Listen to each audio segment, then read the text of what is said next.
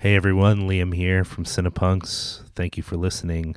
I wanted to jump on really quick uh, with a quick message before you heard this episode. This episode was recorded before uh, the murder of George Floyd and the various uprisings across the country. Uh, in fact, this episode was ready to be dropped right around the time that those uprisings were really uh, taken off. And so part of the reason this is being released this week is we felt that releasing something that completely did not acknowledge uh, the tragedy of his murder and that had no content in it related to those events. It just seemed like a bad time to do that.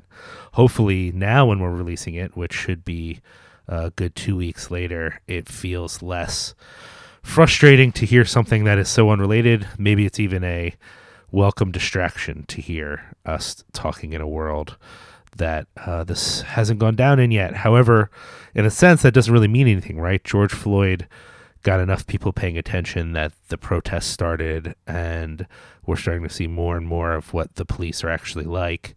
However, there were plenty of people before that. George Floyd wasn't the first time that we saw evidence of the systemic racism in our system or the brutality with which the police enforce a lot of that racism, honestly. Um, however, it is true that things have been tense. And so we felt like it wasn't a good time to release the episode. Again, hopefully now it is. Uh, but that's why we don't say anything during the episode about it. You know, forgive us that. And hopefully this is still a great conversation with Andrew. Uh, I kind of wish we had had him on after only because he's a lawyer, and so he'd have uh, great insight as a public defender as to uh, the sorts of things that play right now. But like I said, it wasn't something on our minds when we recorded it. So thank you so much for checking it out. Please tell your friends about us, and we really appreciate you and hope you enjoy this episode. Stay safe, y'all. Take care.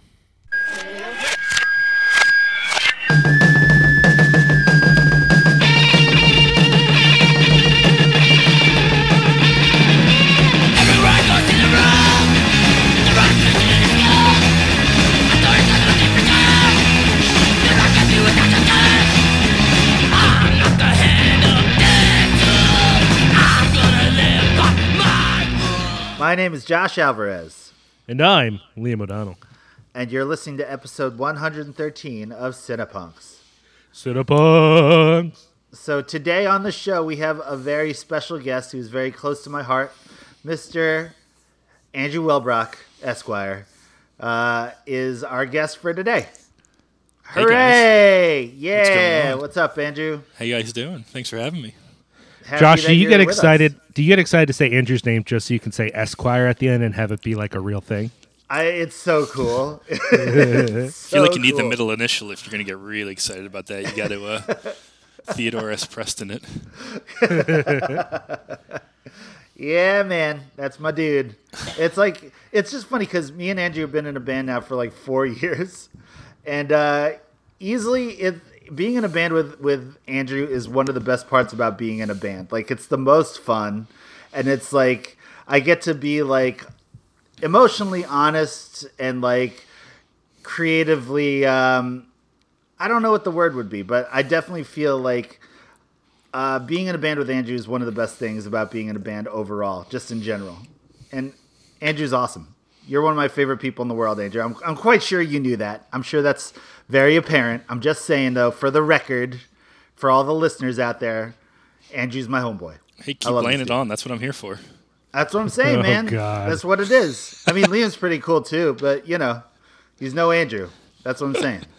I mean, I mean, having having dealt with trying to schedule with you for this podcast, I feel like Andrew must be a saint because running a band where you guys have to practice and play shows, and you've recorded multiple things.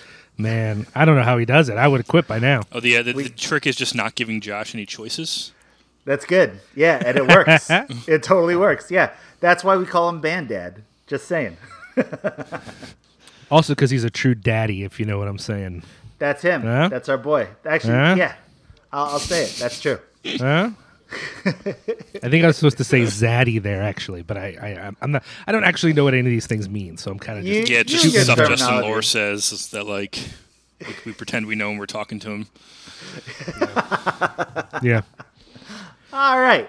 So anyway, so Andrew is our guest today, and um, before we get started on our conversation, we first would like to thank uh, all of our Patreon subscribers and thank um, our beautiful sponsors at xlvacx.com at the Lehigh Valley Apparel Creations. If you are in the valley and you need promotions for things, which you know I guess sounds a little ridiculous during this day and age of quarantine and all that stuff, but it's not ridiculous, I assure you.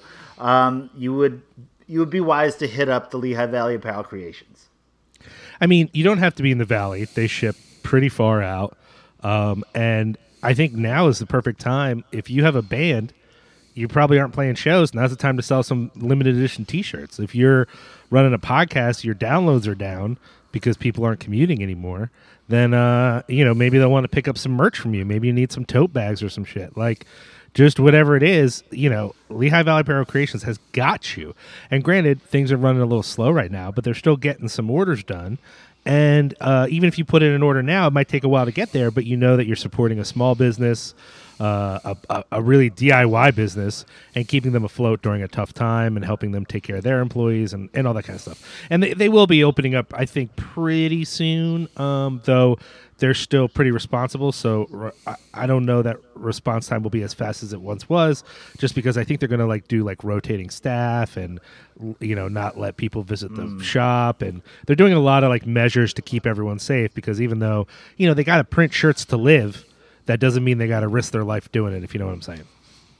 Absolutely. So Chris Reject's our friend, and we love him. And um, you know, supporting him is supporting a good thing. So that's why you know we give him a shout out. So big up to them, and also big up to again all of our Patreon supporters. Thank you so much for uh, during this uh, difficult time to still be uh, giving us your money. Shit is awesome. Thank you so much. It's really great. We really appreciate you all, and uh, I'm not going to say anything about Patreon content because we keep saying it and then it's not happening. But it will. It will happen. you just said it. You just did. Dang it. it! No, I can't help it. So anyway, so What are we? What are we talking about this episode? Huh? This episode is dedicated to two movies that Andrew picked. You want to talk about them real quick, Andrew? Why'd you pick them? Sure. So I, I chose uh, Extraction and Spenser Confidential. Uh, my theory was to try and dumb down your podcast a little bit and uh, go for made for Netflix action movies. Uh, but after watching them, I, I think I might have failed a little bit. Uh, I mean, one's a little better than the other, but uh, I think what the genre should be called now is like machete wielding gang member movies. I'm into that as a genre. They kind of had that in common, and that's the, kind of it. Let me let me be let me be clear here, Andrew. Uh, uh, y- you could not possibly, the harder you try, dumb down this project. That's not. Yeah, man, that's that's not within your power. But I will say that we tend to. I I know my bias is I these sorts of mindless action films. Josh will tell you, I prefer the ones from the '70s that uh, tend to feature more nudity and gore than these films do. These are like these are like the the the the kitty glove versions of things I already like because they're made by Netflix and Netflix is afraid of humanity. So, So they're my- they're my a little bit sanitized. My go-to is usually uh, stuff you would have found in the Blockbuster pre-owned bin in like 2001, Oh, I know, and it's amazing. That's awesome. starring like washed-up UFC fighters. Yeah. Um, anything where the helicopter explodes off screen and they just like kind of light a lighter to like make you think that it was an explosion. Yo, me and Josh, we've we've done the PM Entertainment episode, which is like We just have, a, yeah. just a generation before the time period you're describing. So I think uh, I think that sort of low budget thing is is up our alley. Though I will say, I would argue that both these films have pretensions, whether they get there or not, to be way more than what you're describing. I think they Oh, both absolutely take were. Themselves very seriously, and one of them is justified in doing that, and the other one is definitely not. And uh, we'll, you know, I'm not going to say which because that's a spoiler. We'll get there. I, I agree completely. oh man, Go ahead. Uh, but before No, we jump no. in, before we jump into this, I think uh, there's something we need to do, right, Josh? What is the we talk? We do the intro. We thank uh, the Patreon wait. supporters Let who me we let me go. Let me go through the checklist. All right, LVAC. Uh, Yeah. yeah. Saying good things about Chris Reject because it happens so rarely. Got it. Got Yeah, it. he's a Um, monster. Uh, and then what is that other thing that happens here? You know, it's funny, Liam. As the days pass, I just forget what's going on anymore. Anyway. Yeah, yeah. So you know, uh, I'm pretty sure something happens here that's called um, What's it called, Liam? I think it's called Whacking on track. So, Andrew, have you done anything recently that is whack and or on track? So I've been in my house a lot, like I think most people. So I've watched a lot of good movies. Um, Nice. Sonic the Hedgehog was wonderful. yeah, you enjoyed it? Oh I, my god, I really did. Um, Jim Carrey actually seemed like he had fun. Um, another kind of cool thing that's been going on. Uh, there is this North Jersey pop punk Facebook group. So like covers 1994 to 2002, and every three or four weeks they've been doing like a live stream where they, uh, you know, actually put shows on, put posters together, and like people play acoustic in their houses. Um, but it's a bunch like Mike Sure. Yerg and Jonah Matranga played last night.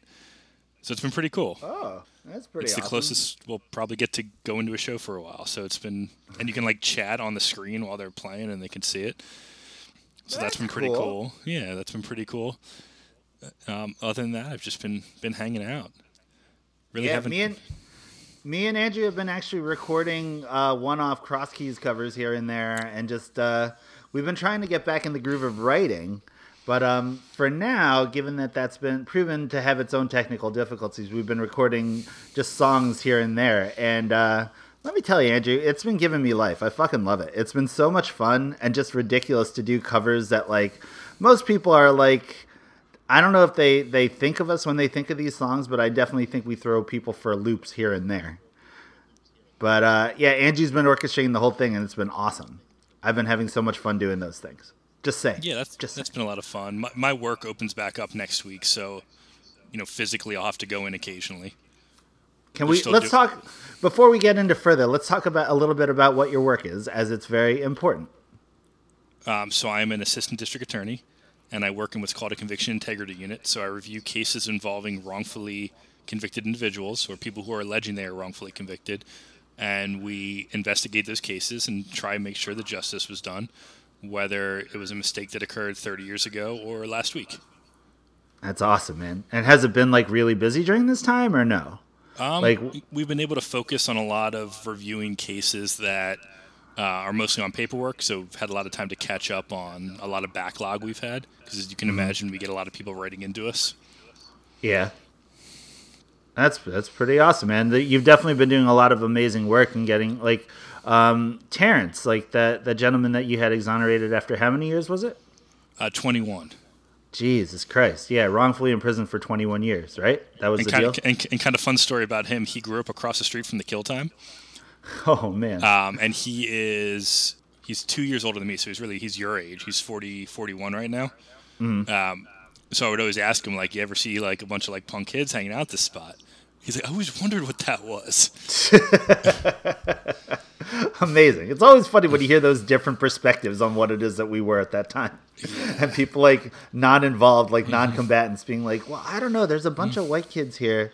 And they all have ugly tattoos. I don't really know what's going on, but okay, as long as they don't break anything. So, I don't know. That makes always makes me chuckle. Gonna say. But here you go. I got, I got, got, got one whack for you. Go ahead, hit me. I got I got hip surgery on Tuesday. Oh, so lame. How? Yeah. Why? You're so young. Yeah, my uh, my hip bones on the end of my femur are not quite the round shape that you would picture. So I they got to go in, shave them down a little bit. Oh my goodness. So Yeah. that's coming this Tuesday. This coming Tuesday, it should be pretty quick. Uh, I got to be at the hospital at 5 a.m. I'm guessing I'll be home by noon. Ugh, Yeah. man, that sucks, dude. Tell tell everybody how you broke the knee though. That's one of my favorite Andrew Wellbrock stories. Well, so I'm gonna blame that on the hip, but um, physically, what happened is I was Muay Thai kickboxing with um, a young lady of indeterminate age. um, I believe she's probably now 16. At the time, she was 14. um, and I threw a kick and missed because she's really fast, and uh, my ACL exploded. Jesus. It was brutal. It took Andrew out for like months. But uh but you came back stronger than before, still able to jump high enough to kick me in the shoulders when we're playing shows together. So I you mean, know most, most of that was before the surgery because apparently an ACL is like an optional thing, like an appendix. So I was Oh. able to just put a knee brace on and uh, still jump. and back to business Like as that, that usual. photo on the inside of our record is uh, is no uh, no ACL. Whoa. Yeah, yeah, yeah. Pretty damn high. Pretty awesome. but anyway, all right. So that's what you got. Whacking on track. That was that's That's it. All right, Liam. Would you like to go next, or you want me to go next? I'll go because I have also not a ton of stuff to share. Um, unfortunately, I haven't really been able to watch a whole lot because, um, you know, I, I, between childcare and rough cut and then recording for three podcasts, I don't have as much free time as I would generally like. Uh, I will say, um, uh, a few people hit me up and let me know that they checked out that show We're Here off of my recommendation on the last episode. Uh, and I really appreciate that because they really liked the show, and that made me happy to know that I had gotten people interested in something. Um, another thing that we are watching that I think people might enjoy is uh, the what is his name? The gentleman who does Rick and Morty, who is not Dan Harmon. Uh, just Justin or um, Justin, Justin Roiland. Yeah, Roiland. That's it. Yeah, I, I think that's The solar opposites. Yeah, I, I'm really digging that Solar Opposites show. That that's that's really working for me. And and I went in a little skeptical because uh, I wasn't sure how that dude could do on his own. You know, Rick and Morty is pretty funny, but it's I'm not as obsessed with it as a lot of people are. So I was like, I don't know if this is going to work for me. But I've really been enjoying it. I think it really works, and I think it's worth checking out. Um, other than that, I've mostly been checking out the same stuff as usual, so I don't have a lot of on track. Uh, I did have one podcast related on track. Uh, there's a show that's relatively new on Maximum Fun called Fanti that is, you know, uh, it, it, it's like a pop culture show, but it's specifically focused on um, pop culture figures that are enjoyable but maybe you have issues with you know so it's like you're a fan but maybe you're a little anti and uh, i like the show. I, I like uh, the hosts a lot. Um, they don't always cover stuff i'm super interested in but they've covered a few things including uh, your beloved drag race uh, came up. Um, but they just did an episode where they literally just talked about any negative feedback they got. And it was just their episode of like addressing ways that they've succeeded and addressing ways that they've failed. And i thought for a show that touches on some like sensitive topics and it's not a political show it's definitely more of a culture show but you know there's politics and culture. Um, it, I, I can imagine it being really hard to say like yeah we screwed that up or oh yeah that could have been better. But they the whole show is just acknowledging that and i just thought that was a really like brave thing to do uh, and it came off really well and, and really got you know all, each of those sort of uh, areas was then an opportunity for conversation about the topic itself. Like well, what did how did we how could we have handled that better? And i just think that was uh, just really inspiring to me as someone who you know i'm on multiple shows. I run a network that has multiple shows. And i get anxiety of like what if we do, you know what if we piss people off or what if we do this you know?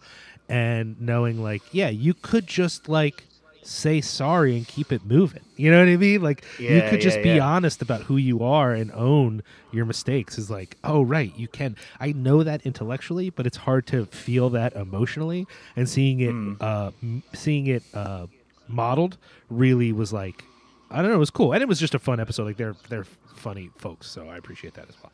So anyways uh for those of you who who want um uh, another pop culture podcast I, I recommend fanti it's it's really good um other than that you know the the best parts of my week are hanging out with my daughter uh, and and seeing her get talky and tall, which is weird because I'm not tall. So it's weird she's getting tall for a three year old. I assume she's gonna like get to this height and then just stop and then just be short for the rest of her life. So we'll see. uh, and, and uh, but the you know so but there's not a lot else going on. I will say that also means I don't have any whack. I haven't had everything I've had made time to watch has been good. Uh, I haven't checked out any new comics or anything like that. There's like not a lot of new media coming into my life. Um, so uh, you know, I don't have anything negative to say. Uh, but you know, keep, keep, you know, I, I'm keeping an eye out. I, I might have some there, some whack. I will say is that there's been some um, uh, real conflict on Twitter lately around other websites and sort of a, a, a real like conservative thing that might be uh, sort of playing out in horror, whether that's some stuff that uh, Joe Bob Briggs has said or other websites and things like that. Yeah, yeah, yeah. Yeah. Rebeller site, all that stuff. Um, that bums me out. I don't like that I have to worry about the same sorts of like the, and Josh you understand this like why does everything that we participate in also have to have so many assholes Yeah, I know. It's like being a black metal fan in 2020. I and know. you're playing you're essentially playing a game of which one's the racist, you know what I mean? That's never fun. Never fun, especially if you can't really understand the lyrics to begin with and you have to do a lot more research, which, you know, I don't know. Not my favorite time. Not my favorite time. At this point, it's Yeah. almost easier just to listen to bands that I already like and I know aren't racist, or not listen to new black metal, which you know that's pretty much where I'm at right now. I'm like, you know what, man, I get it. I'm good. I'm good. I'll just listen to the Sun record for the thirty thousandth time or whatever else, and it's fine. But I get it, man. I get it. It sucks. I just, that- I, you know, I, I just wish, I just, I'm not surprised there are different people than me. It's more that I wish folks who I feel like are on the same page as not just me but us, uh, just had a little more gumption to say so or to, to whatever. But I also think like for us and for Cinepunx, it it causes me less to want to like go after someone's neck, you know, um, because there's a lot of people already doing that. But it makes me be like, yo, I wish we had time to put out even more positive stuff, you know, I mean, put out more stuff that like is the stuff that we care about. You know what I mean? Because I feel like yeah. That's that's even a much better to take up more air is an even better antidote than to yell. Though you know, all respect to everybody yelling, and I'll yell sometimes too. Like I, I'm not above putting someone on blast on Twitter, but I just know like That's long. been the um, that's been the crazy thing about all of this is like Yeah. p- your your friends are being exposed on the internet for you know the crazy stuff they actually believe in. Like when that pandemic video went wild, I, I Mm-hmm. was amazed how many how much that showed up in my feed from people who you know have education, Yeah. would think better of. And then it's like, do you write these people out of your life because they're clearly insane, or like are they salvageable?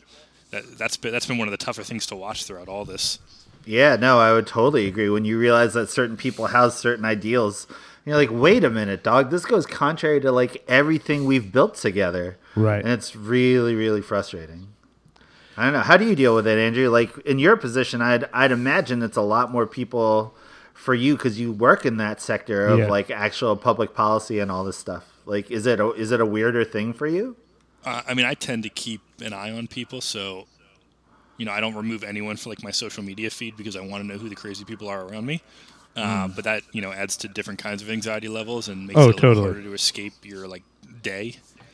You know, if you deal with something crazy during the day and you have to watch it all night on social media, because that's a little harder to tune out throughout all of this, it gets a little difficult. Yeah, yeah. No, not my favorite. Not my favorite time.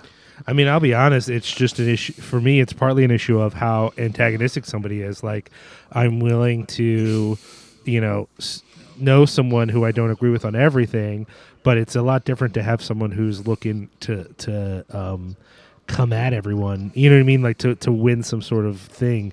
I'm like, uh, I don't know. I don't know how much harassment I need to voluntarily subject myself to. Like, I'm kind of a little like uh, iffy on that. You know? Yeah, I, I tend I don't I, I don't really confront it. I just kind of watch. Yeah. You, you I think you sometimes can't fix some stupidity. there's just some stuff though where it's like I I can't help myself. I'm gonna say something, and so then it's just an issue of is this someone I can actually eh, have a conversation with, or is this going to be just me slamming my face against the wall? Um, and, and don't be wrong, there are plenty of situations where I think like slamming against the wall is the right thing to do. Like, but you know, my social media feed is not actually a form of protest. So you know, it'd be different. Like, I, I, I'm more than willing to go down to City Hall or wherever and yell. But like, you know, I, I don't know how far I'm getting on Facebook if I'm doing that. You know. Yeah, and then you know, what's your energy better spent doing? You know, spending Yeah. time with your family or getting stressed out over someone with way too much time on their hands. Right. But hey, on a more um, on a more fun note, I'm going to dive into one of your on tracks. D- did you watch? Uh, did you watch this week's Rick and Morty? No, Yes. It is. I Oh man, it, it is up there with like Futurama's Jurassic Park episode. It is so emotional. no spoilers, no spoilers, No, but it's, it's, so emotional. good. Yeah. All right. See, that's the thing. Rick and Morty is definitely one of those things where the culture surrounding it is a lot more frustrating than the actual product, and uh, sometimes it's hard for me to separate the two. You know what I mean? Just because it's like. Ah, it's like a Spencer gift store in the Cherry Hill Mall suddenly came to life and now like is talking to me on Twitter and it's it gets frustrating from time to time. I'm not gonna lie to you. Right. Like that whole I didn't, like I didn't watch it for the longest time because I was sick of people telling me it was like Back to the Future. Oh yeah, listeners, I don't know if you know, but uh, uh, Andrew has an entire uh, leg sock dedicated to Back to the Future, but just Back to the Future one, right, Andrew? It's only the first one. Yes, but it is two legs. Oh, a double leg, a double sock tattoo. Done by uh, Shane Bonham up at Valor Tattoo in uh, Feasterville. Big up to Shane Bonham, friend of the show and friends to the friends to our bands. You know, dude's awesome. Great tattooer. Great tattooer. All right, so for me, my whacking on track. Uh, I don't know if you gentlemen know, I'm actually coming to you live from the Chattanooga Film Festival, which I purchased a badge for in order to be able to stream for this entire weekend with me and Melani. Yeah. And so um, we started yesterday, and uh, I had to work yesterday, so I didn't get a chance to get in at the early stuff. Um, I don't know what your thoughts are on this, but for me, I know it, it might be a pub- matter of public record, but it's very difficult for me to participate or watch even Q and A stuff with directors and talent. You know what I mean? Because for the most part, I don't really. I mean, like every single time I've been to a Q and A, it never ended well, except for the Jim Jarmusch one for Dead Don't Die. I thought that one was fun. But like for the most part, every single one that I've been to has been super duper frustrating, and that's across like categorically across all film festivals I've ever been to. And uh, so I'm not trying to like listen in on any of those conversations. Although um, former guest of the show and friend of the show, Mr. Al White, uh, did a uh, panel yesterday on um, music and film. I believe was his. Yeah, I think so. I'm not. I, I mean, like again, I didn't see it, and again, since I worked all day yesterday, I didn't really get a chance to get in on any any too much stuff yesterday. But we did see the first thing we started with was a short called "The Haunted Swordsman," and um, that was uh, all puppets, and it's like a it because like so the Chattanooga Film Festival. Uh, it's also spon- is it sponsored or curated by by Goldblum? Do you know, Liam? Oh, he he came on as one of the curators, and he set up a lot of the So- like big live events, like the GWAR thing and the Ice Tea thing. Those were all uh, Goldblum. Yeah, so Goldblum, again, former guest of the show and a friend to both of us, Josh Goldblum, he's curated this entire amazing list of genre films. And um, there's like, it's broken up into shorts, and then there's like a Vinegar Syndrome tab. It's all online at this point, which is, I've never seen a film festival this way. Um, so it's definitely a new experience. It's funny. I was just, I was just telling Milani about how, um, every time we do these like marathon film festivals, I'm always like, yo, this is so much fun, but I wish I were home.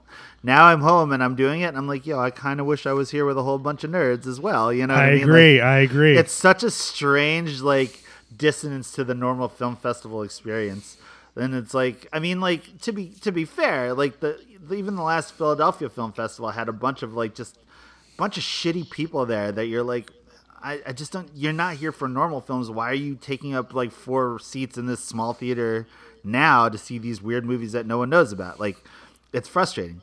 But uh, that said, there's a communal aspect to viewing movies en masse like this, and um, yeah, that that's. I mean, I'm happy. I'm trust. I, I love watching movies with my wife, and like that's one of my favorite things in life.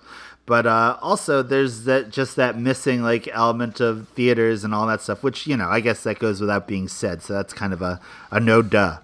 But that said, so we watched uh, the Haunted Swordsman, which was total puppets uh, about a, a swordsman who uh, has to go find. It, it seems like it'll be the first part to a longer series, but it, the puppetry is amazing in it, and it looks it looks fantastic. And then uh, we watched Vinegar Syndrome offered a movie called Berserker, filmed in 1987, about a group of teens that go camping in the woods and get attacked by a bear. Or is it? And um, it's super cheesy, but super fun in the way 80s slasher movies are. And um, the one of the characters in there is named Pap Nyquist. He's like a, a Swedish campground keeper guy. It's pretty fun. So uh, we watched that, and then um, I was working through another movie that was called. Um, hold on, let me look.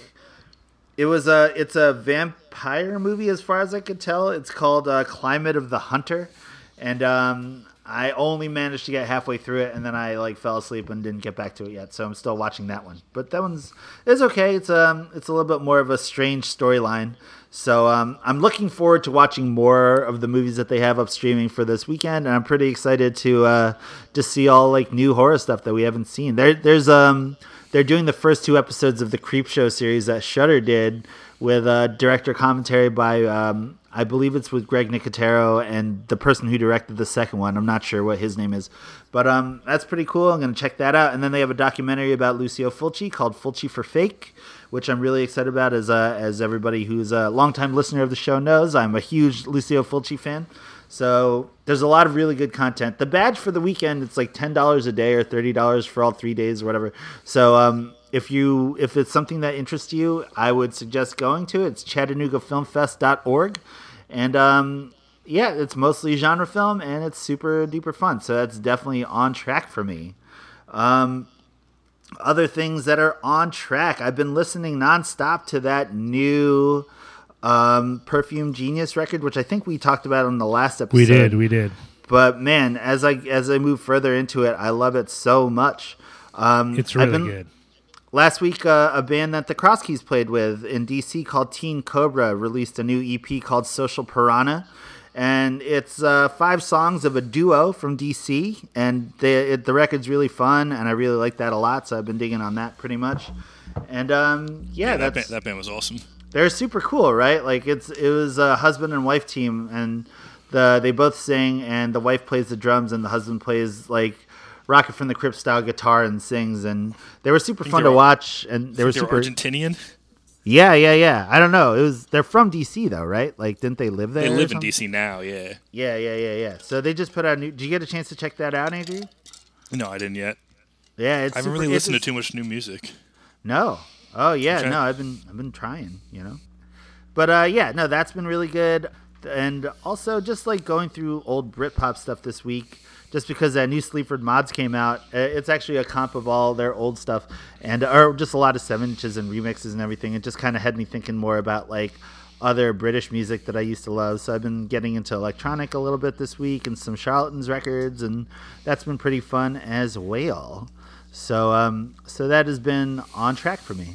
And uh, as far as whack goes, I mean, other than you know, um, I can't say that there. Oh, you know, it's been really whack, and I, I want to talk to you guys about this. Let, tell me what you guys think about this. So last earlier this week, my brother comes up to me and he was just like, "Dude, this person who used to be my homeboy from back in the day that like fucked me over pretty pretty good, you know, he's coming back at Anthony on the social media and just being like, "Hey man, I just want you to know I'm really sorry about way things were back then, and I feel really bad about all that, and it was all my fault, and uh, I just wanted to apologize and uh, all this other stuff." So. Anthony was like, "Yo, he totally came at me on social media and was like, "Yeah, I just want to apologize to you and your family and all that stuff." And um, Anthony looks at me after he says all this stuff. He's like, "So what? You gonna say anything to him? Or are you gonna you gonna approach the topic?" And I'm like, "Nah, like no, I'm not trying to like go back and step in the same pile of shit twice." And uh, I don't know if you guys have this happen to you, but like it's been such in my life lately that all these weirdos have been popping up on social media that I literally have not spoken to since they've like fucked me over, and they're either asking for forgiveness or just trying to be like, "Hey, man, I'm just wanted to apologize, and I hope everything can be cool again." And I'm like, I "Nah, don't just think it's I think it's a function of people being you know at home with their thoughts a lot now and able to think about stuff they've did. Uh, maybe they came across you doing something really fun and it made them think of a time that you know they should have treated you differently.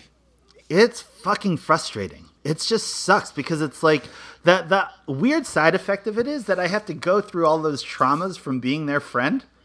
And just like rethink about that, like, oh yeah, I- wait, wait, wait, wait, wait, wait, wait. You don't have to. But you do, me to. you do, Yeah. but you don't have to. You're going through them again because you haven't let them go in the first place. The the reality is Well, you probably can't forgive these people because like it still hurts. You're not over it, even in, you know whatever it is. It's it's it wasn't processed in the first place, so it's still there. It's still as as painful almost as when it happened. Yeah, no, that's that's probably true actually. But the thing is, I haven't thought about it. Like seriously, I don't know if it's a character flaw on my part, but when people fuck me over in such a way, my typical response is they get the knife. That's it. Cut off, and they're effectively dead to me. But that doesn't that help how I if, if you're still feeling any if they it, them coming back into your life is revealing that you cutting them off didn't heal anything. And that doesn't mean that you shouldn't cut them off, but the goal shouldn't be their relationship to you per se. The goal should be your health. And clearly your health isn't totally there because they're still upsetting. It still bums you out. And the goal should be how do I get it so that person has no power over me, either good or bad? So that that person, because I can't trust them and I can't trust them not to hurt me, how do I get to a place where they no longer have power over me? Because, you know, I, I funny enough, I think you like more people than I do, but you have a longer list of people who are like dead to you, you know? You know, there are some people who are dead to me who like I forget they even exist. You know, there's a few people who like we you know that I'm like they're gone. They're like actually gone. But there are other people who like I might say are dead to me, but I swear to God, as soon as I see them on social media or I hear about them, I, I realize like I'm not over that situation at all. And that's like, you know, that's all that aspect of it how it makes me feel is where it's on me and so if they came back into my life it would be complicated um, but the goal should be like if they came back and said yo i'm sorry that you could just be like okay cool because it doesn't matter because it doesn't they don't matter to you anymore they aren't part of your life you know what i'm saying Yeah. Yeah, yeah, no, that's i, I, I, I think a nice rea- ideal, but I'm not so sure in reality I'd be able to achieve that because things are always left so fucking weird. You know what I mean? And it's like, right like I just don't even want to get into it because it's like, okay, if that's if that's if you stated your position in such a manner that is this, then me going back to do any type of damage control on any type of emotional trauma that this causes me is too much effort to my detriment. So it's hard for me to just be like, because a lot of people have taken some weird advantages in my time, right? Which I guess is the same for everybody. But I mean, like everything from stolen band concepts to like just like, oh yeah, well, you know, I know it's gonna fuck you over, but I'm gonna do it because that's just what I'm gonna do. Like that kind of like carelessness. I'm not trying to entertain any reasons or ways to get around it and deal with it. I'm just ready to be done with it. You know what I'm saying? But if And it still affects you, you're not done with it. So like the answer might not be letting these people into your life. It probably isn't, but it's showing that you still need to deal with those situations because if it if it still is affecting you to that level, then you aren't you haven't dealt with it. It's still there. The wound is still there. The under Yeah, yeah, the scab, you're right. it still hurts. And so like again, that's not about don't be wrong there are probably situations that would feel better if instead of cutting them off, you had figured out a way to, you know, work it out. And there are also situations where you would feel better if you would cut them off earlier and whatever. But the point shouldn't be how it affects them, right? Maybe you cut them mm. off, maybe you don't cut them off. Maybe you just cold shoulder them. Maybe you stay friends, but you have a limit at, with them, or you have some sort of. A, it doesn't matter. That's not really what I'm concerned about because that's that's what you can figure out on your own. What I'm concerned about is how do you deal with you so that you don't have to let people have this effect on you because it sucks that they've that you have been hurt by these people and it sucks that that still brings up all these emotions in you. And i'm not saying that it's ever going to be perfect. Like chances are with a deep enough you know trauma from someone it's going to affect you in some way forever that you're going to care about it but i think it can be less than it is. And so i think that's the thing to focus on is like how do i feel better about this regardless of how i feel about them now because in a lot of ways you're a different person now and they might be a different person now and that doesn't mean you should be their friend in any way shape or form but you do have to acknowledge like they are just not that person and if they are that person jesus christ they got way bigger problems than whatever was going on with the two of you Yeah, no, that's true. I will like to say though, just for public record right now, if you are a person that has fucked me over, please don't reach out. I'm good. don't worry about it. Y'all guys are cool. I'm cool. It's all good. All right. So that is the end of my whack list. That's what happened to me this week. i like the idea um, that there's a legion of people listening to this podcast who actually are former friends of yours who are like well i can't be friends with josh but i'll just listen to the podcast and then they're Yeah, like yeah, oh no he's addressing me You definitely would be surprised, is all I'm gonna say. Because I mean, I think that definitely this come up. Is- The the fear they have is you're sitting on a couch like Steve Buscemi with like a lipstick crossing out names on your list. yes Yeah. No, I just write angry little I love that you just said. and Did you just say Buscemi? I, I, I gave it a hard K for some reason. Jesus Christ! Yeah. Hey man, I don't know. Who's to say that that's incorrect? I'm just saying. Um, I mean, as a mean, host he- of a Steve Buscemi podcast, I'll go ahead Yeah, and it's say really it's, not wrong. how he says it. So I think yeah, it's definitely wrong. yeah. I, haven't tried, really Andrew. to people in a few weeks, so it's Take your time Words. with it, I Andrew. get Take it. your I time get with it. Yeah, you're getting your legs back. until you get them all chopped up to, on Tuesday. But anyway, that's that's been my toughest part of all this, like early morning work meetings on Zoom, like Oh. not Oh, having a man. voice yet. Because you know, normally by the time you talk to someone at work, you've at least had a couple conversations before you get there, even if it's like a hello in the elevator. Now I'm going in cold from like you know waking up, having a cup of coffee, and then trying to make words happen. And it just does not work. it's a struggle for all of us, Andrew. It's a struggle, baby. That's what it is. All right. So we're going to take a break real quick right now, and when we come back, we are going to discuss two action movies that are available on a little website called Netflix. Uh, we're going to be Never heard of discussing. yeah, never heard of it. Never heard of it. We're going to be discussing Spenser Confidential and Extraction after the break.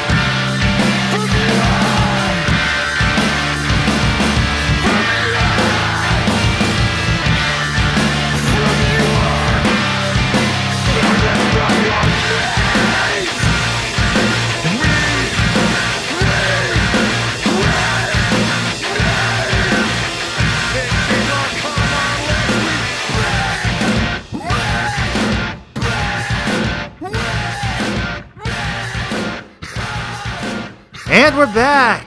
So here we are about to discuss some made for Netflix action flicks. Yeah, I don't. Boom. Do you? Do we know if these? So I know these are n- official Netflix releases, but I don't know if Netflix made these both these movies or not. Because sometimes Yeah. I they I release think things they they, didn't did. make. Yeah, As a, as a, as a star of a recent Netflix series, I think it's a very different. Uh, Yeah, let's talk about that for real quick before we get into this discussion. Andrew, our man Andrew here is an international rock star and legal star, and he's the only person in the Cinepunx network at all that showed up. Oh, actually, no, that's not true. That's not true. I gotta give up. I gotta give the big ups to my man's Liam, who ended up in a little movie called Creed, and a little man named Ivo Tomas, who ended up in another movie called Creed 2. Just saying, just saying. Cinepunx runs deep in the movies. But Andrew was on a TV show on Netflix. Yeah, so it was pretty exciting. Um, Alex Gibney, who um, did the Smartest Man in the Room documentary, filmed a Netflix series called The Innocence Files. It's with uh, the, the production team that does Death Row Stories on HLN. Um, and they might maybe have some like forensic files involvement as well. But they were covering 10 cases throughout the country of wrongfully incarcerated people. And they focused on one of our cases. And the episode that we are in, it's episode seven it was pretty exciting because it it was a Center City murder in 1992, and it occurred right outside of the First Unitarian Church. So it's a corner that we all know very well. Uh, so I went along for the uh, crime scene ride through at one in the morning when it was like 10 degrees out, and uh, you know we mapped out the crime scene with the production team, and it ended up airing. It was pretty exciting. It's gotten great traction. Um, it was like trending on Netflix for a while, and uh, you know, it's just kind of cool for friends and family members to see the work you're doing actually illustrated.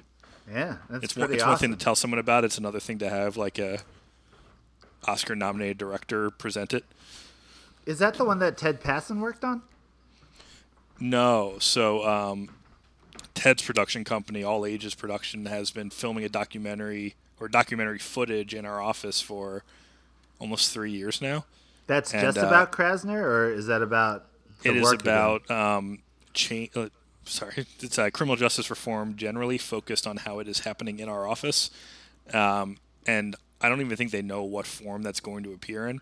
They've Hmm. shot so many hours of footage that, I mean, they could do anything. They could they could do movies. They could do you know a series. So it'd be pretty exciting to see. Yeah, that's pretty awesome, man. Good work. Yeah, and you look awesome, man. Just say. You look cool. You look cool on TV. It was good. it, it, it was a lot of fun, and uh, you know, getting to know the guy that that um, case is about. His name's Chester Hollman. Um, all of these guys, it's really an amazing experience to see. I wouldn't last, you know, two days wrongfully incarcerated, and most of these guys have gone 20, 30 years, um, and they're over the anger of it.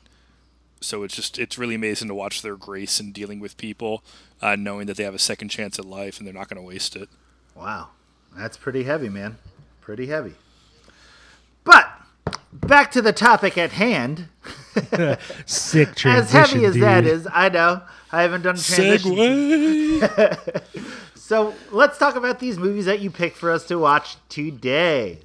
We're talking about Spenser Confidential and Extraction.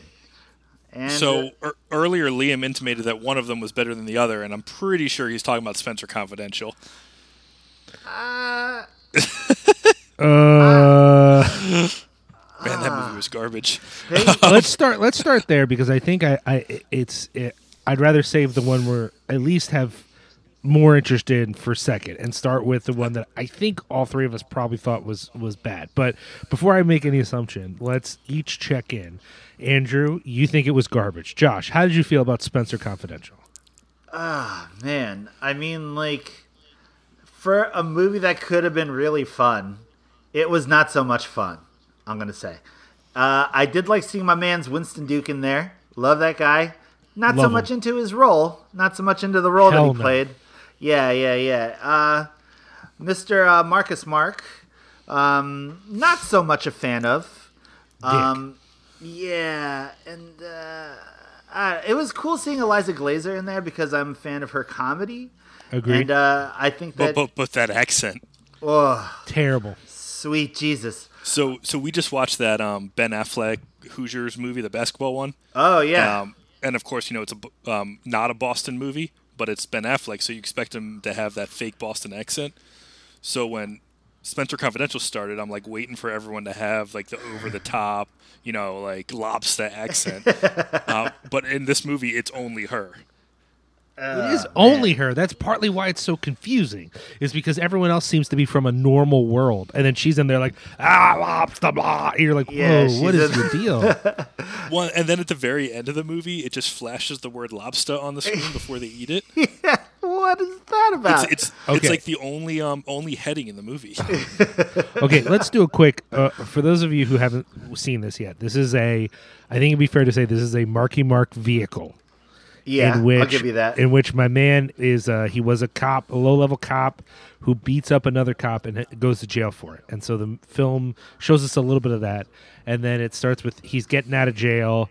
Um, he's uh, apparently getting attacked by Post Malone, who, by the That, way, that's the highlight of the movie. who by the way is the least convincing what uh you know white supremacist because no Aryan gang would let him have those embarrassing face tattoos. Uh, he- they would have to be white power symbols. He couldn't just have like a girl's name in cursive on his cheek or whatever he has. So, anyways, so, so the funny part of that scene is though the, the other guy in the gang, Yeah. um, not not the chubby one, the the big strong one, Yeah. that's uh, Cowboy Cerrone, a UFC fighter. oh So when he's throwing those kicks, and he's like, "Who throws a kick?" The dude's known for his kicks, right. but it was such like a dumb inside joke that like no one cares about. Here, here's the thing. I would have liked that, but I actually think the trope of you know, real men don't kick, they throw punches is actually subtly racist. So that kind of bums me out because it's what all the all the old white actors used to say whenever there was an Asian man in a film because he would Oh, yeah. try to kick them and they he'd go, "Real men don't kick, they punch," and I'd always be like. Uh, that's what someone says when they don't know how to kick properly. That's, that's where that comes from. Um, Well, that's like the the whole end fight scene in, in this movie is Oh, just like yeah. an awkward boxing Oh, match. it's so bad. Okay, so let's get back to saying what the movie's actually fucking Yeah. about. So he gets out. He's in theory going to keep get his life on track and not whatever. But uh, the guy who he beat up back in the day is murdered, and someone else he knows is framed for it. And so he can't let it go. And even though he's staying with some random old dude and has a roommate uh, who uh, he doesn't want to train to fight, but he is training to fight, I guess. Um, he starts to like at first half-assedly and then eventually obsessively investigate this thing until he uncovers a big conspiracy and all this stuff. Um, we'll probably have spoilers after this, just so as you know. Um, I wouldn't worry about it because you're not missing much, but uh, in case you are concerned, uh, we will spoil it. And I will go ahead and say, um, I agree with the way Josh sort of said it, and I and I want to reiterate: there are the bones to a fun movie here, but there's Yeah. a number of things that don't work for me. One is, um, the actual filmmaking is incredibly bad, down to the like editing of the cuts. Like there are multiple scenes where. A, a conversation is lasting only a few seconds, and there's like five reaction shots. Like they didn't un- like all you need is like a shot of Marky Mark, a shot of Winston Duke. We move on, and then there's another cut, and then another cut, and then one more cut just for good measure, and then all of a sudden we're in the car, and you're like, "Who edited this movie?" Like, there's no rhythm to it. Um, it it there's never, despite the huge scope of this conspiracy, there's almost no stakes to the film because Yeah. at no point do you care about Marky Mark or his loud ex girlfriend, current girlfriend.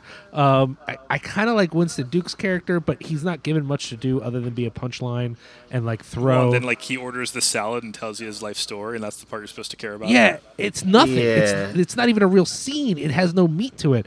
Um, so there's uh, so okay. So the the the only thing that kind of works is some of the action, and even then, it's only some because the, the there's nothing there for character development. The plot is kind of uh, complicated, but really it just reminds you of other films you've seen that have the same sorts of things. And a lot of the charm of the film is supposed to revolve, revolve around Marky Mark, and like.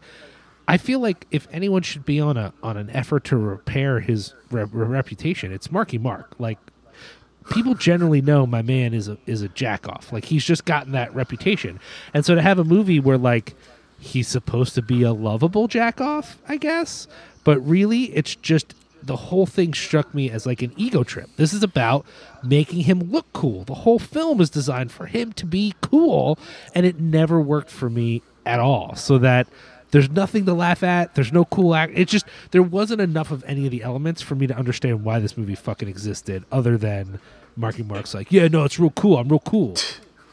So, are you familiar at all with the source material? Because I was not.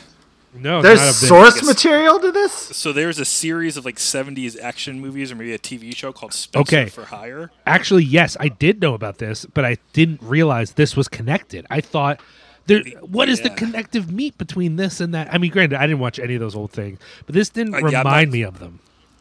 So it is, you know, an odd couple in that how could a white guy and a black guy solve crimes together? Um, the 70s ones were like a private detective with his, um, you know, black mobster partner named Hawk. Um, and this is solely just a recreation of that theme of having a white guy and a black guy partner together to solve crimes. That is the sole connection. No and their, and, shit. and their and their character names because it's Spenser and Hawk.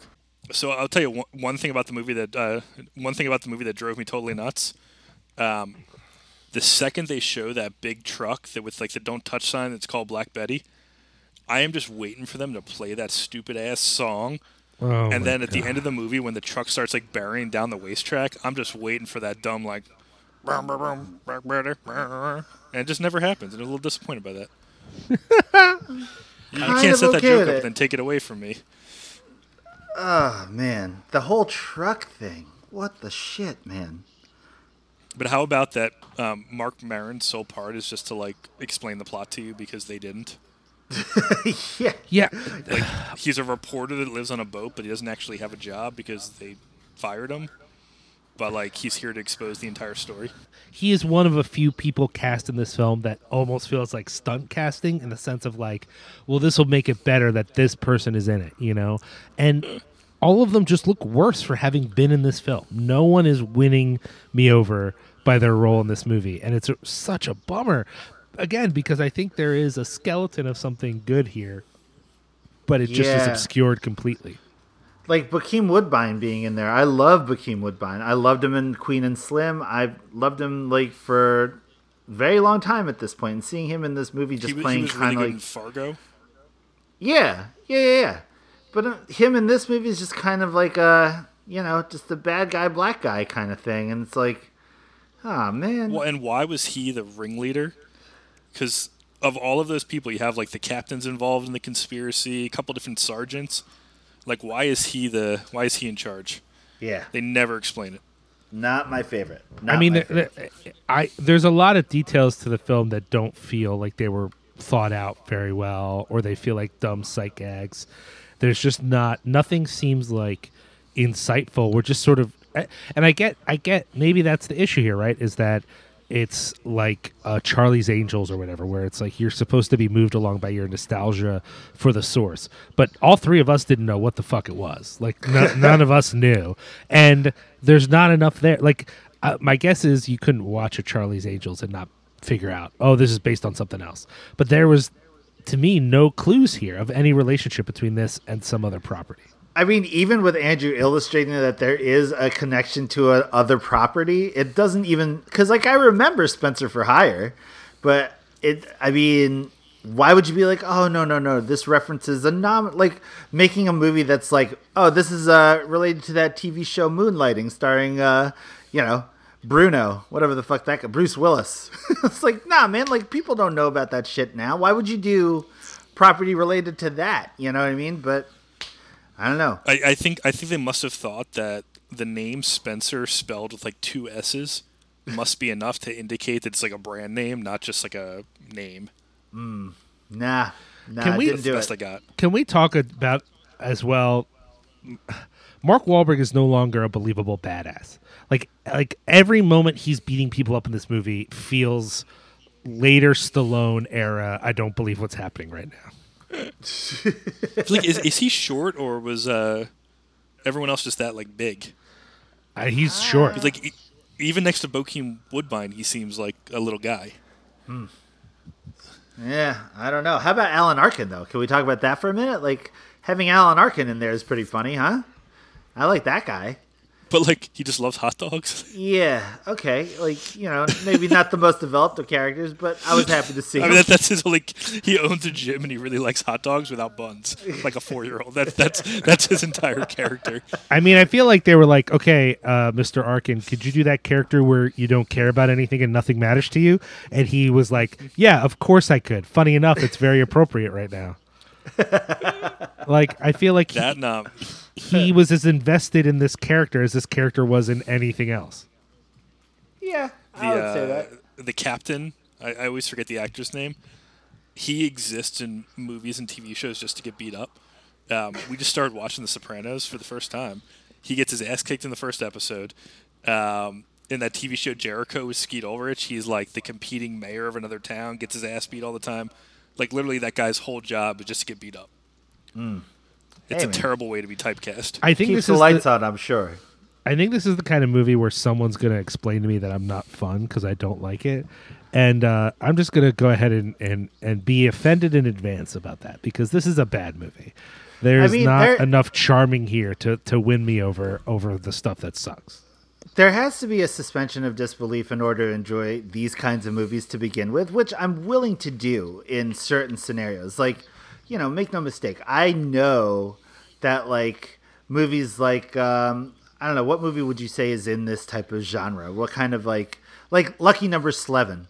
Like I didn't think it was particularly What clever. a random pull! No one has thought about Lucky Number Slevin until you just said it in the past decade. But yeah, but here's the thing though, it's not the worst movie, and it's one of those movies that I'm capable of enjoying. It's one of those things where it's just like, well, hey, Adam Driver's here, it's cool, and like you know, you're just having a time. Like it's a time, and for what it's worth, for all intents and purposes, it's a fine viewing experience. This movie does not give me that. Ah, it's a fine viewing experience in that it feels like I'm spinning wheels. It feels like I'm watching this and I'm just like, ah, I'm not able to put myself in the brain space to just kind of enjoy it. It's I like just being- I just realized I just realized you said Lucky Number Slevin, but you meant Logan Lucky, which Oh, are Logan two Lucky, very yeah. different movies. Lucky Number Slevin is the one with the Josh Hartnett, right? Is Yeah, that the one? yeah. yeah, yeah, yeah. My bad, my Yeah. bad. But case in point, these innocuous movies, with, Right. You know, Well, Like, I was thinking I want to I want to support you though because the movie I was literally thinking this reminded me of, but it, it was bad. Was uh, Logan Lucky? Like I, I think that movie is again not a movie for the H's, but pretty well done, pretty fun, and inoffensive in every way. And and, and where it wins out is charm. It's a charming film. Mm. yeah. This movie is uh, about as charming as a dog shit on your front porch. Like it's not. There's nothing about it to pull me in, even though I think there are elements that suggest it should be a fun movie. Side note: If uh, dog shit on your front porch is the thing that appeals to you, we're not to judge you. We're just we're just using it, That's fair. No, that's throwing fair. it out, just throwing it out there, just throwing. My it out bad. I apologize to all the dog shit fetishists out there. Yeah, yeah, yeah. yeah. I, I definitely went into this movie being like, all right, here we go. Let's let's get this done. And uh, by the end of it, I was like, is this done yet? And you're like, oh, it's only 20 minutes in. like, what? and they and, happening? and then gets left wide open for the sequel. oh, sweet baby Jesus. Yeah, please no. please, please no. Well, and for me, I, I went into it, so I would definitely watch Extraction first, which I think we can transition into in a sec here. And uh, I finished Extraction thinking, uh, you know, it's fine. I, I got some complaints, whatever, whatever. Uh, let me watch this other movie. And this movie bummed me out so hard that I was like, you know what? Extraction was pretty good, actually. if this is where the bar, if this is where the bar is, then Extraction becomes like a, you know, a, you know, four out of five stars by comparison. You know, Yeah, yeah, yeah. I do like there was an Avenger in both of these movies, so that's cool. Because uh, Winston Duke was in uh, Black Panther as M'Baku. But, but he's not an Avenger like Thor, though. It's not quite the same, man. Did you guys catch it in that last scene? He's wearing like a Captain America T-shirt or something. Is he? I didn't even notice. Yeah, I was just like some cheap reference.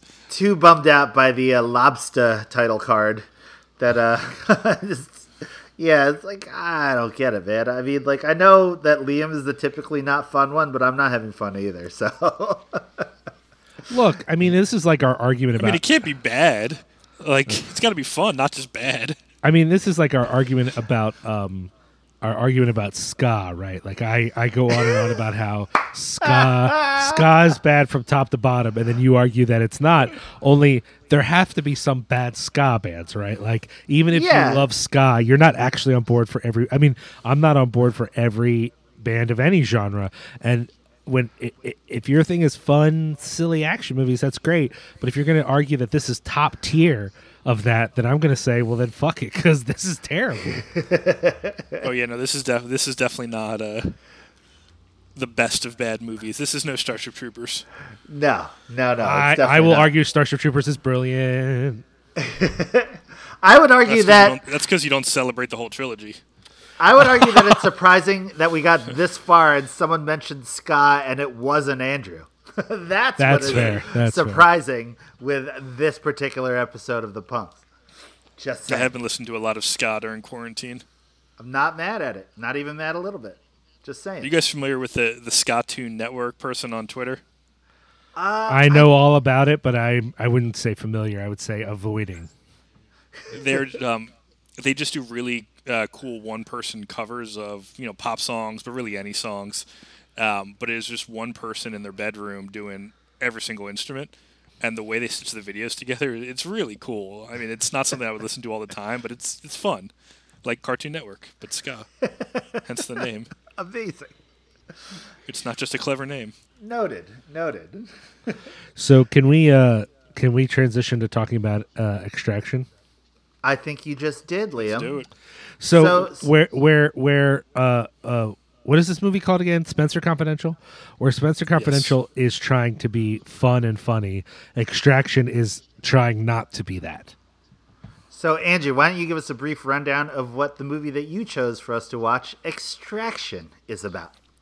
So I, I'm a big fan of movies where the uh, entire plot is the title, uh, and our man Thor, uh, the sole plot is that he is sent to extract someone.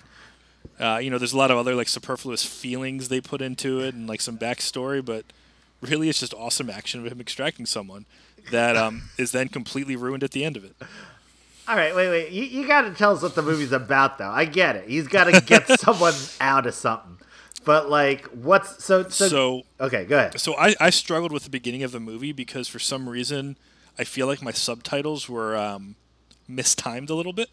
Okay. So like s- sometimes um, I don't even know what language they speak in Bangladesh. I'm an awful person, but when they were speaking in another language and there were subtitles, I feel like there were a lot more words happening than appeared the subtitles, and that drove me nuts for a little bit. Um, but the basic plot is that a young man named Ovi Jr. is kidnapped by a rival drug gang, held in a city.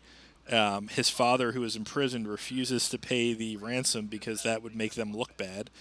Uh, so instead, he hires Chris Hemsworth's extraction team to uh, go get him, and then decides to not pay them and sends his own guy to kill the extraction team and bring the kid back, which um, you know occurs with mixed results. I will Well, say it's a- that the own guy that he sends out has suspiciously similar hair to another one of Thor's enemies, Loki. Stop. He has Loki hair in the movie, Stop, man. stop. He does. It's just, Uh, just let- a ponytail. I, I think it's I think it's worth noting he doesn't send him. What's going on here is that he has threatened his number two and says if if my son isn't Yeah. returned, I'm going to kill your mm. family. And so the number two knows they can't afford a top level extraction team. So instead, he's like, I will personally murder the extraction team and get the kid back myself, thus saving the money that we don't have. And I think it's it's it, it's important to note that because the film though I wouldn't say it necessarily does it great, it does have a theme of like various forces sort of playing out against each other uh, above the control of individuals, you know? So it's like this guy doesn't necessarily want to betray this team and murder them all, but he doesn't really see an option. And he doesn't see them as people. He's just focused on his family. You know what I mean? Uh, and Well, that's, so that's what I missed. I thought they had the money and they just didn't want to pay it. Oh, no, no, no. He straight up tells his uh, wife, Yeah, like, we don't have any he money. Can't afford it. Yeah, yeah, yeah, yeah. Gotcha. So yeah, I miss I missed that one. Yeah, well, and because in reality, there's really only two villains in in in, in the film. Uh, I mean, they have their henchmen and stuff, but the main villains are the two drug dealers, right? You've got the drug dealer in Bangladesh and the drug dealer in Mumbai, and the drug dealer in Mumbai is in prison and just can't accept the fact that he's broke as shit. Which, like, here's a clue that you're not on top anymore, buddy. This dude took your kid. No one takes the king's kid they take the guy who they're hoping will go away's kid. You know what I'm saying? And so like the the reality here is like he can't afford the ransom, let alone could he you you know what I mean? Like he can't afford any of these stuff. And, and so um, the whole situation is desperate and it makes you feel even worse for the kid because what future does the kid have? Like how, how is he actually going to make it after this? Yeah, he's in private I'll tell school ya. though. That's cool. About about about yeah, it's probably like it's such an impoverished area that there probably aren't other schools. Um, I felt really bad about half an hour into this movie when like kids start getting tossed off of uh, roofs. Oh yeah. I was like, I'm making Liam watch a movie where children get murdered. I feel really bad. to be fair, as much as I want to pretend I'm one of those dads, uh, I've watched since I had a child so many movies involving child murder that it's just like it, it's almost it's almost like I sought them out. I feel like I've watched more since than I ever did before. It's such a bummer, and I do I That's a way to get your frustrations out. no, not at all. I hate it, but but but I can't help. I just keep choosing things, not knowing that that's. I mean, when Seuss was about to have Maeve, I went to the Brooklyn Horror Film Fest and saw that Hagazussa movie in which a, a Oh, wo- about a- the, a the child eating. woman eats her own child. Yeah, and uh, it's a, it's a whole thing. Anyways, sorry sorry to ruin Hagazussa for people. I guess I should have said spoiler on that one. Um, okay, yeah, that part was dark. I mean, here's the thing. Uh, So for those people who don't know, this is uh, the Russo brothers. This is the Russo brothers saying we got to do something outside of Marvel to prove that we can still make movies, and so we're gonna have our man in it, you know, and and and we're gonna, uh, but we're gonna do go dark. And I and I feel like they're really trying to be like, look, guys, we can be gritty. Look how gritty we are. We just threw a kid off the roof, and to me, it was like, uh, don't get me wrong. Again, I'm actually not that sensitive about child murder in films, but that whole scene felt so superfluous to me. Like it just, was like, Yeah. "Oh, I guess he's a mean guy. Okay, cool. Now I know. Yeah. I mean, I don't know. He's got these kids cutting off their fingers. Okay. All right. That's tough. That's tough. Uh, I don't know. I think the more disturbing child abuse scene was when Thor was like, "Do you trust me?" And the kid's like, "No." He's like, "Good," and he throws him off off the roof to onto the other roof when they're running away. It's like, whoa, okay, all right, that's your plan. I get it. I guess that's what you got to do. hey, man, it So, worked. It worked. that kid, that kid made it. So Well, then you have Hopper going from being like the uh, caring dad on uh, Stranger Things to trying to murder a kid. Yeah, yeah, I get that. The weird Hellboy versus Thor thing was nice crossover to see. I was into that. Um, Yeah, I really liked a lot of the fighting, all the kind of like the close quarters, you know, punching the kidney kind of thing. I will say that. What did you think about the fighting sequences in this, Liam? Did, were you into it or or what? Like for for me, I think it was okay. It wasn't as like operatic or ballet ba- ballet esque as like a John Wick. You know what I mean? But uh, I thought that it was at the very least uh, on par with the typical action fight sequences. I just think the Russos are overrated directors, and these fight sequences are not that different than what you would see in a Marvel movie. They could be a little more brutal, but the Russos just they don't know how to pull back and show you something really choreographed and not cut so much that after a while it can get confusing as to what's happening.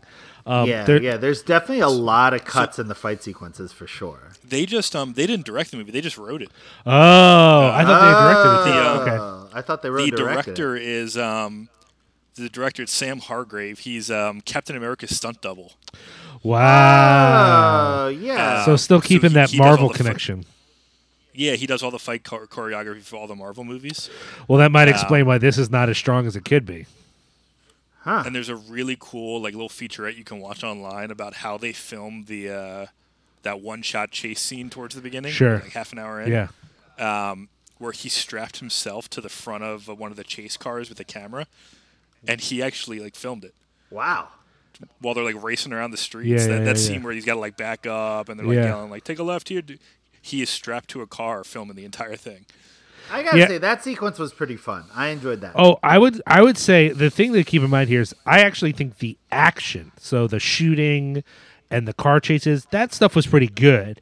But once you got down to like fist fights, it, it was medium. Most of it was pretty good, but whenever you're up close, there's a, there's a few too many cuts and a few too many um, tight angles that don't let you see the fullness of the action.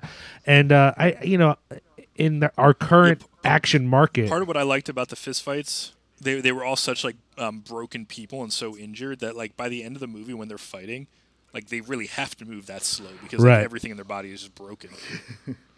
I just uh you know when when when you have things like the raid out there uh Yeah. you know or day for night or a few other things like there, there there's so many solid stuff coming out of Asia that this movie doesn't quite stack up but compared to say to some of the more cartoony action films like your uh Hobbs and Shaw's uh I'll take this over that any day Great film. Stop Uh, I'm gonna stop categorically disagree with you on that one. I think I think the I think the action in this movie uh, is embarrassing for Hobbs and Shaw and the last two uh, Fast and Furious films. Spoken like a true hater. I'm just But saying, five and six are great, but after that, we're starting to go back downhill again. Um, I just think I you know I just think the action was pretty good in this. Um, I just you know the the only part was a little lacking is I just think the filming on some of the fight scenes it's a little too tight and it's a little too cutty. I think if you pull back and let things play out a little bit better, like in War, that scene that was the full cut of the room when he's fighting the drug dealers, there were the some. beginning. Yeah, there were some cuts, but mostly it was like pulled back so you could see all the action. I just think that's where we're at, man. Is like let the actors uh, and the stunt doubles uh, stretch themselves a little bit and really get into it. Uh, you don't have to be cutting every few seconds like that. You know. That being said, overall, I think the action worked. I think where the film didn't quite engage me all the way is like, you know, letting us know right away that this is about another like sad sacrificial man. Like this is such a theme in action films. It's like Yeah. this man is beautiful and sad and he can only find redemption if he dies for something important. And that's like such a theme in these kind of movies that having yet another one was like a little bit of a bummer to me. He- I I get it would have been a little bit corny for him to get out of this situation because they really make it so he's got to die, right? Like there's no way to get out of there in a believable But way. then- I'm not then- so sure he dies. But then at the yeah, that that's what that's what ruins the movie for me. yeah, that he's sitting So, at the um, pool. oh, Finger Kid, yes, like, yes, yes, yes, yes. Finger Kid looks over, does not see the body, and then when Ovi comes out of the pool, there's like a white guy watching him, and like they don't zoom in, but It's the blurry. suggestion is that he's out watching. the suggestion is that he made it. Yeah. I totally did not notice that. Yeah. I don't know. One of the things that really bummed me out about this movie was the whole white messiah thing again too. Right, right. Where it's like you've got these brown people and like who's going to save the brown child? Well, call the white guy in. You know what I mean? Like that's like that, I mean, like I don't know. I wouldn't say that that's a theme in these kinds of movies, like you would about this, like this tortured, like you know, anti-hero kind of thing. But it's a thing that in 2020 I can't help but see when it happens, right? Right. Like it's it's in my eyes, and uh, th- having seen War recently for two episodes ago, and then going into this, it definitely took a lot of the spark away from the action sequences. Yeah. But also, it's like, yo, man, like, I don't know, I get it. Chris Hemsworth is probably good what he did, but come on, man, that's it. That's what you got for me. You got you got Thor. I don't know. It's one of those. It, it definitely made me feel some kind of way as I'm watching it, just being like watching him just like run through armies of all these like brown people.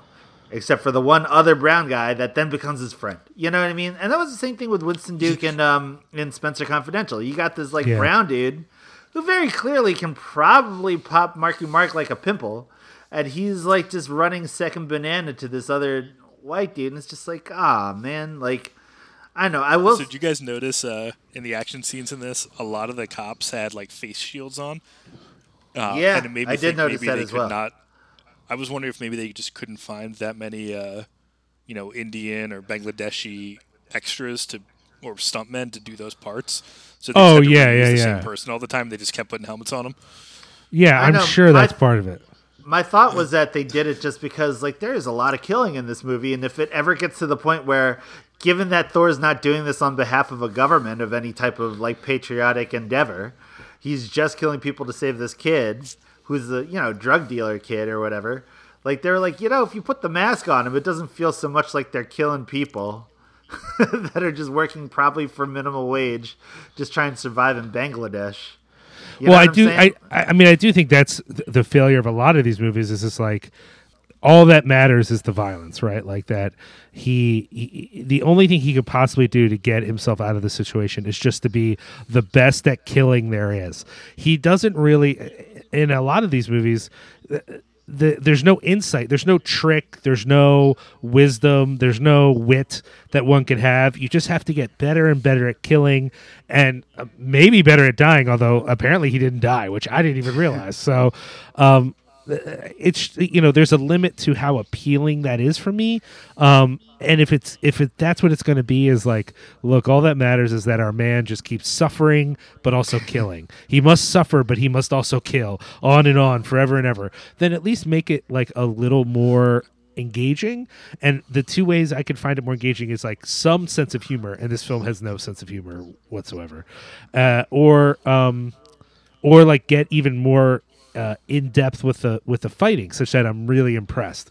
And I just think there's a limit maybe to what Hemsworth can do because he does a lot of cool stuff in this movie, but it's just not quite at the level that so many martial arts films have taken the medium to this like whole other place. You know? yeah i would totally So there, agree. there was there was the one absurd attempt at humor um, after he fights like all the kids in the alley outside the van. and he calls them the Goonies from hell. It was like the most unearned joke ever. Saying it now is a lot funnier than what it was in the movie. I'm just gonna Like say. you had to, ki- you just had to kill a bunch of children, uh, and like you think to make a joke about it when you make no other jokes the entire movie. Yeah, a bit of a monkey wrench in there, I'd imagine. Just, like, just get get it in, dog. Like, hey, look at these kids I just stabbed. Hey, it's hilarious. Yeah, yeah. But again, uh, this movie I did not enjoy so much either. So you didn't like this one at all. I thought we were ju- going to be like one is okay and one is bad, but you you you had no fun with this. Nah, I, again, it was just fine. I mean, like this was as as Spenser Confidential was unmemorable to the point of like, well, whatever. This was again like the way they film things, especially when they film stuff in these like third world situations with like the yellow filter that is on throughout most of the movie. It just leads into this weird, like, it just it, it paints a picture that I don't believe is real and it paints a picture that just seems very uh I don't really know how to say it. It doesn't seem like it does justice to what I would imagine these cities would be like. Right? Like it, it feels like it makes it look poorer. I don't know if that makes any sense. Yeah, I mean, I think there's a certain investment in seeing these places as not places where people live a whole lot. You know, like um, even the scenes where he's running through the folks' homes. Like, how many of these people caught a bullet? Like, if there's a shooting in South Well, no, Philly, but- somebody probably caught a bullet. Let alone he's fighting a whole army in this apartment building, and, and the folks exist. It seems like only as visual gags as he's running through their space. Yeah. Yeah, agree. That's what it's like. well, like you know, I'm sure those like, then those aren't concrete walls. They're like you know dirt basically, and they are shooting bullets everywhere, like rifles. Yeah. It's Yeah. it's and, and I also don't understand how if this was okay if you set this movie in America right and Hemsworth is just running through shooting cops even if we think the cops are dirty like Americans would lose their shit. It's really because they're in Bangladesh so there's some separation of like well Bangladeshi cops would be not trustworthy or something. You know what i mean? Like the, the- it's it, it, it i think there's a certain callousness to what's going on. And again i'm not necessarily above that. Like I, l- let me be clear. I'm not so moral that i'm like oh, i don't know a movie with a lot of dead cops is like a bad idea to me. I'm like yeah man kill them cops. But the issue i think is that um this feels like a rah rah again there, there's like a rah rah uber masculineness here that isn't as brutal as I need it to be for me to understand why I'm watching it. It just feels like I don't know. I feel like it starts to slip into a bit of like a hero worship movie, and I thought the whole point was that this guy wasn't a hero. You know, he was an anti-hero, and yet it we kind of end up like I don't know, jerking off to him a little bit at the end. How about the fact that his name is Tyler Rake, and within like 20 minutes he kills someone with a rake? Stupid. Yeah.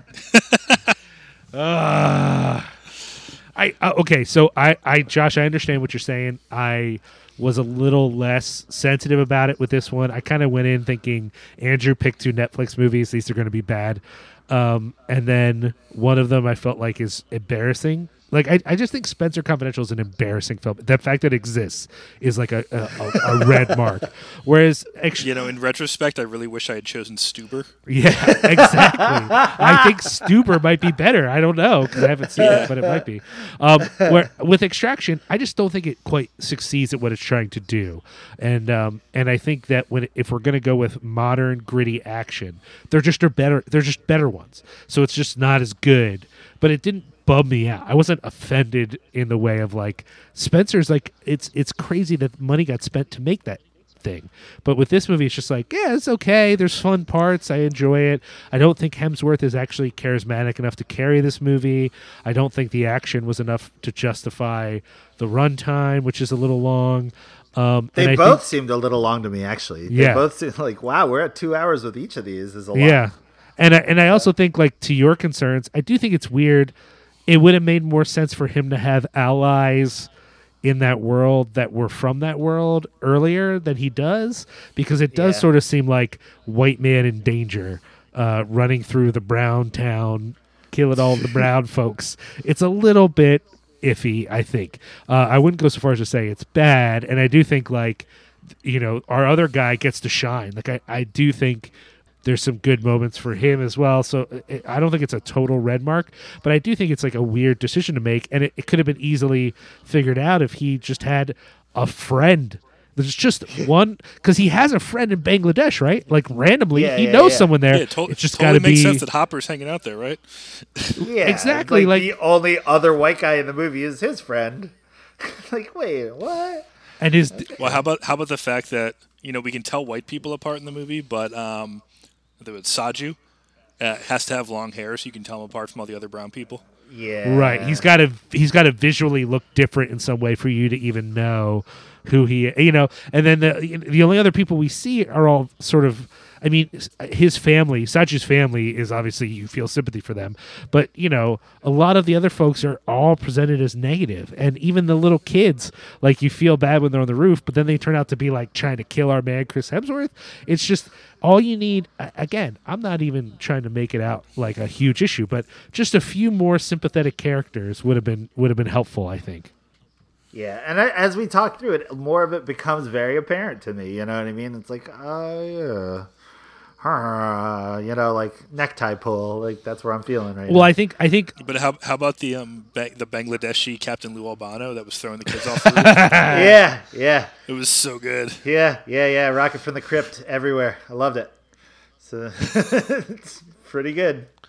i think at this Yeah. i think too like um um i don't think this is an issue of like oh these people are monsters and this is a piece of like white power propaganda we're, you know we're not going crazy with it the the question is just no one stopped to say hey guys it'd be helpful if we had a couple more sympathetic uh, characters from the place instead of making it feel like uh, you know, stranger in a strange land sort of sort of vibe. Let's at least have a couple of people who live there who are like examples of humanity, so we feel a little bit of sympathy for this place Yeah. instead of thinking like, oh, everyone's monsters. It's a lost among the brown monster. It's just like you know, it's uh, it's just it's not a. In, I don't even think it's an intentional thing. I think it's a lack of sensitivity. That if someone had been in a room to say, "Hey guys, we should just do one or two things to make this seem less bad," that would have been enough, and I think it would have been effective. Yeah, I agree. I agree. That being said, I didn't hate it. Hate it. it. There's some fun parts in this. There are some really badass fun parts. It's just not enough to justify the rest of the movie, which is kind of like, for me, a little bit boring. But it's not bad. It's certainly a million miles to me better than Spenser Confidential, which is a crime against movies. I will say, uh, it was a lot more fun than watching Beanpole. That's that's my final verdict. Beanpole? Yeah, the the movies we did for the last episode were total bummers. So, by comparison, this was a fucking riot. I a Yeah. great time. Yeah, I don't, I don't really do dramas. yeah, yeah, with yeah, yeah. I. Well, hey, Andrew, thanks for coming on, man. Yeah, No, it's been a lot of fun. I love you so much, Andrew. It's so happy that we finally got to do an episode with just you on it. You know what I'm saying? Yeah, hundredth episode was a lot of fun, but you know, having to share the mic with Justin Lore can be a little stressful. He's a little, he's a little grabby. I can see that. I can see that. I also I also want to say that um uh we should have you on again to talk about some real deep cut sequels, just some real bargain bin at Target sequels that uh Oh, would be a lot of fun, I think. I'm also ready. Yeah, so the- I'm ready to do the Star just- Trek talk with you too, Andrew. I did I did love Picard, but that's a TV show. Hey, I will listen. Um, You'd be the, the one directing so the, the- train. The problem with doing the sequel thing is you got to watch the original also. Like it'd be cool to do all five substitute movies, Fuck. but like Jesus we're talking about a ten-hour commitment here, guys. I don't know, man. We got nothing but time at this point, so I'm I down don't for I it. barely have any time. Yeah, I I don't know. know. what you're talking about. That's totally not true either. I'm totally still working 40 hours a week, so you know. I also have a, I also have a feeling these movies only exist on like bu- like bargain basement DVDs, Mm. like the ones that had widescreen on one side and standard on the other. Those are great. Those are great. Like these are not available for streaming. All right. we Well, could anyway. find them. We could find them. We, Anyways, we have ways. Andrew, thanks for coming on. We really appreciate it. Uh, uh, obviously, you want to uh, plug Cross Keys because y'all's band is really great and everyone should be checking you out all the time. But is there anything else you want to talk about? Yeah, big ups to uh, Andrew setting up or helping with the Black Shirts Music charity. You want to talk about that real yeah. quick?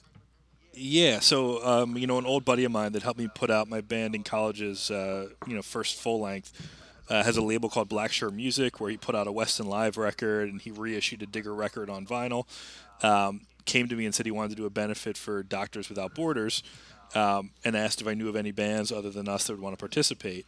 And um, you know, found our crew. We got Fire in the Radio and American Television doing it. Um, but my man reached out to uh, Sam I Am and got them to participate. So if you go to blackshirtmusic.com, uh, there's shirts from Weston, Digger, Sam I Am, uh, Cross Keys, American Television, Fire in the Radio. They're 25 bucks, but five bucks of each shirt goes to Doctors Without Borders. Uh, the designs are exclusive. They're pretty cool. Uh, he's got a second round coming out too. That's like I'm kind of jealous we're not part of the second round because it's that much bigger. Um, but whole whole thing's doing really well, and yeah, Yeah. I'm I'm really proud of him for putting that together. They've already raised uh, six hundred and And they're not all black shirts. Yeah, no. Um, ours is navy blue. I think Fire in the Radio is orange. It's just a clever name for a record label. Yeah, six hundred and forty bucks. Right, that's how much they've raised in the first round. So that's all I got. That's that's what I is that what I'm correct in understanding, Andrew? Um, he sold as of like yesterday 125 or so T-shirts, uh, but that's all the bands together. Um, so definitely like we got to get our numbers up. We got we got to move a few more. but uh, I mean, it's got your face on it, so I'm surprised they're not flying off the shelf. Yeah, yeah. People are returning them, are paying not to wear them. It's really cool. They're asking for a censored version. yeah, yeah, yeah. They're like, we need one with a black bar across these uh, slanty eyes. But um, But it's the closest someone else is ever going to get to wearing one of Grace's shirts for you. hey, man, there you go. So you better get in on that, listening public. Well, thanks so much for being a part of this and for doing that good work. I am, uh, I don't know, I'm really proud that you guys are using your band to accomplish something good in the world. Um, although, you know, the records are good too, but this is also good. um, uh, but I also want to encourage everyone listening uh, to go ahead and check out Cross Keys on Bandcamp.